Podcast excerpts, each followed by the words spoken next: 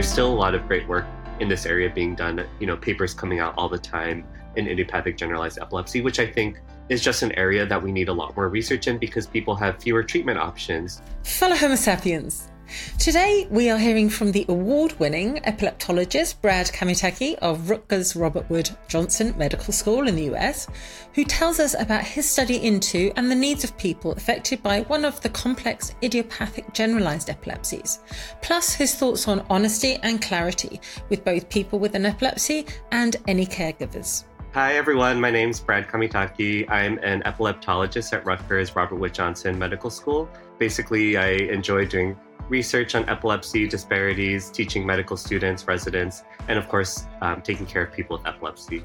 Happy to be here. Fabulous. So, what led you down the the long, winding, what seems like almost never-ending road of the epilepsies? yeah, it's a good question.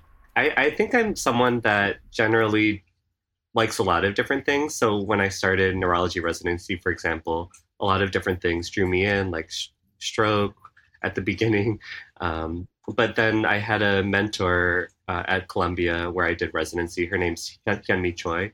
Uh, she's a epileptologist, researcher, and I just saw that the things that she was able to do with her patients, you know, really take care of them with whatever options they had available, including medications, epilepsy surgery, and also the I saw the you know long lasting relationships they can form with patients as you follow them over time. So that that's what really drew me in to start with. And then, you know, fortunately, I ended up liking it a lot, just like the epilepsy community in general, um, patients, family members. Um, so it's something I have a great deal of passion for, I would say. And I guess he's talking about like long term relationships with patients. I assume that you're an adult epileptologist. Yes, yes. I see mostly adult patients, yeah. And I also like that you mention um, family members because they can play such a key part in the lives and sometimes care of people with the epilepsy. Yeah, definitely. You know, for for people for patients where they can't advocate for themselves, definitely it's helpful to have. I mean, really critical, I think, to have family support or caregiver support.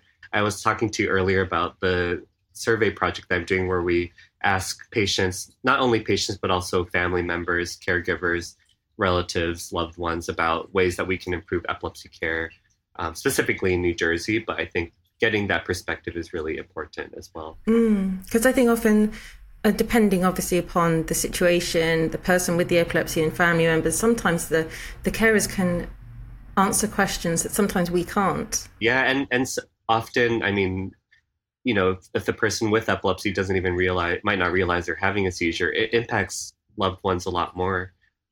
Just seeing their, um, just seeing the, the person go through seizures and like the struggles with that could be very, obviously, you know, it's it's a shared responsibility. Yeah, and you say seizures, but also I think mental health, um, any sort of movement disorders that might come with it, things like that too. Yes, Yes, everything. Yeah. Mm-hmm. One of the reasons that I got in touch with you um, relatively recently was uh, um, regarding your paper, which got um, uh, International League Against Epilepsy Award um, because it was that fabulous. So everyone knows the title is a bit of a thesis itself, but it's clinical and EEG factors associated with anti-seizure medication resistance in idiopathic generalized epilepsy. Could you tell us a bit about your paper, please? What led you to it, um, Brad? Uh, I mentioned Hyunmi Choi, my mentor. So this is a project that she really conceived and had the idea for when I was in fellowship. And so I worked on it beginning from then and then into my time at Rutgers. But basically, what we're, you know, there's been a lot of really great work already done on factors that we see associated with people uh, with IGE or idiopathic generalized epilepsy that tend to develop drug resistance, meaning they keep having seizures despite multiple medications. And so a lot of really good work is, like I said, has already been done in that. Um, and one thing that um, Hyunmi and other investigators at Columbia Yale had also found was another factor associated with drug resistance was um, what we call catamenial seizures, or um, for people that have menstrual cycles, seizures that worsen in relation to their menstrual cycle. And what we tried to do with our current with this paper was to just bring a large group of patients um, not only from one center, but from multiple different centers. And actually, we got patients also um, data from from Australia as well, so from two different countries, the U.S. and Australia.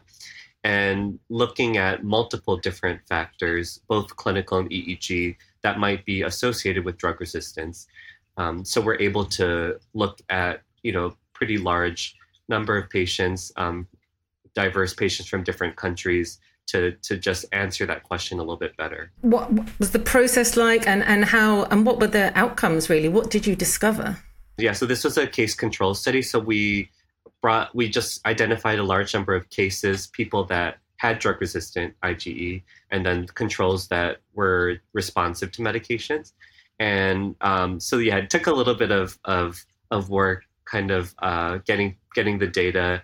But basically, each investigator at their institution, so Cornell University, Columbia University, Rutgers, where I'm at in the U.S., and then Monash University, Royal Melbourne Hospital in Australia.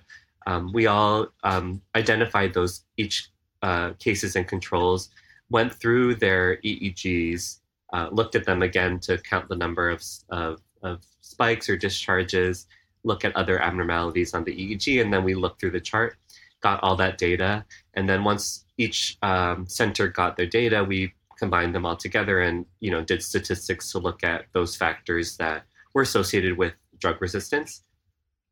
So that was the process. It did take a little while, but you know, um, so after we did the analysis, then we then we looked at the both clinical and EEG factors, and what we found were, I mean, it was in line with what other I mentioned other people had looked at this before, but the catamenial seizures, we confirmed that that was that that did seem to be associated with people uh, drug resistance, um, as well as you know if people have multiple seizure types. So in idiopathic generalized epilepsy, there can be people can have absence seizures, myoclonic seizures, or um, you know jerking, and then generalized tonic-clonic seizures. So people that had all three of those seizure types, as well as people that had both absence um, seizures and generalized tonic-clonic absence, as you probably know, are the ones where people might stare um, blankly, you know, for for a time.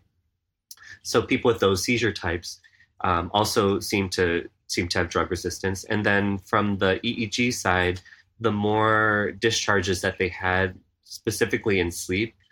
So you know, when they're sleeping, if a lot, if they had a lot of discharges, or if they had an EEG finding that's kind of been newly described called generalized polystri- polyspike train or GPT.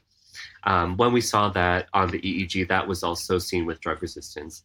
Um, so, you know, the I think the um, the way that our paper added on to what previous people had already done was that we looked at multiple different factors, not just one, you know, but to see the independent con- contribution of all of those factors.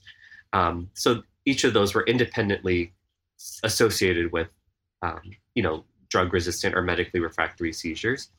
And then also to look at not just one center, but multiple different centers from two different countries, I think was another strength of our of our paper and our analysis. So um, that's kind of what we contributed, I guess I would say. Wonderful. And so I'm not sure it was necessarily expected that you would um, win the award. What was the yeah. feedback you got on this paper? Yeah, I, you know, when it came out, I, I mean, just like getting a paper published first of all is an honor and it was my first paper in epilepsia which you know is the premier epilepsy journal so just from the beginning i was already really happy about that uh, when it came out i mean i don't know a lot of my friends you know other other centers um, you know that i trained with or have worked with before um, even just texted me to say that they're for example doing our paper and journal club which Ah. You know, that was just great. You know, that's the first thing anyone that does a paper wants to hear that people are actually reading it, you know. Well, yeah. there was purpose in it, you know. Yeah. Right, right. And we're not just like throwing it out into the void, you know. Um, so that was that was definitely some of the early feedback that I got. Definitely the prize itself was unexpected. Um, you know, it, the, the the prizes for young investigators. So I guess like that's something that I I'm still a bit young, so, so that was, um, I think that helped. And then um, yeah, and then just to to you know have the opportunity to present more of my work. You know, I've done I've been able to present at AAN AES conference on on what we did, and then now for the ILAE um, Congress. Um, you know this fall so i'm really excited just to like get talk to people get you know pe- more people knowing about what we did um, and hopefully encourage. You know, there's still a lot of great work in this area being done. You know, papers coming out all the time in idiopathic generalized epilepsy, which I think is just an area that we need a lot more research in because people have fewer treatment options, you know, compared right. to focal epilepsy.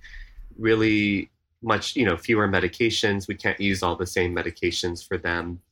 They don't have good surgical options right now, though people are studying neuromodulation, deep brain stimulation right now, but it's not currently it's not currently the standard of care for um, for people for, with IGE. So, you know, getting us more um, treatment options would be great as well. And I suppose all this work, um, well, your your paper and the, but the work that you're doing, um, one hopes that it can help educate um, other clinicians, other neurologists, and epilepsy nurses to know how to um, what to communicate to um, patients and how to ha- help them to maybe plan their lives a bit, right?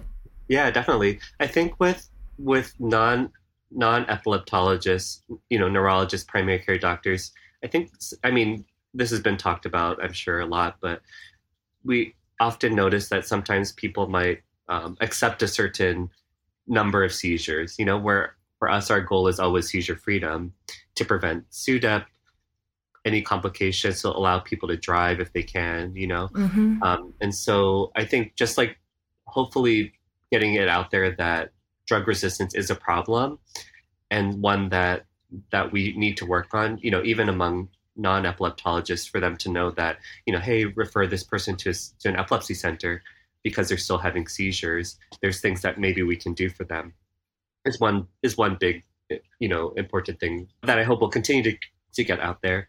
And then secondly you know helping clinicians understand what tests might be helpful to figure out if people are going to develop drug resistance. For example i mentioned that more discharges in sleep was a useful marker. So doing an ambulatory EEG or a long-term EEG rather than just a, a routine, a short EEG that we might often do for people with IGE rather than a longer study might give us more important prognostic information. Mm-hmm.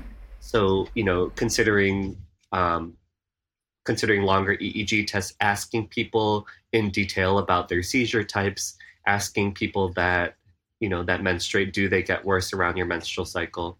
Just like trying to refine the questions and think the the um, information that we get from people so that we can give them more useful you know better yeah. information and more useful information out. I think um, that's what i was hoping to accomplish with the with the study. Well if anybody would like access to this um, paper it's out there. Um, the link is on the website. Um, and yeah, just uh, the more um, educated we become, I think, on each individual person with an epilepsy, the more, uh, hopefully, the best, the better decisions can be made, and honesty with with the person with the epilepsy and the family can help them make more long term, you know, plans, decisions, exactly. and you know, I, th- I mean, I just personally think it can be good not to hide what might be scary things from the person or family. Yeah, exactly. You know how it is right now. If I see a person and I diagnose them with, for example, juvenile myoclonic epilepsy, a young person often, you know, in the clinic, often it's, okay, we're starting you on this medication. We don't exactly know how you'll do. There's a good chance you might do well. 85% of people do really well with with this type of epilepsy, but 15% don't. I wish we could, you know, I can't tell you exactly right now how you'll do, but so that's, you know, a common scenario in the clinic that we have. You might do well, you'll probably do well, but we don't really know. So I think, you know, our paper hopefully and future work, other and you know, researchers will hopefully bridge that gap so that maybe if we do longer EEG, get them more information, ask them these questions.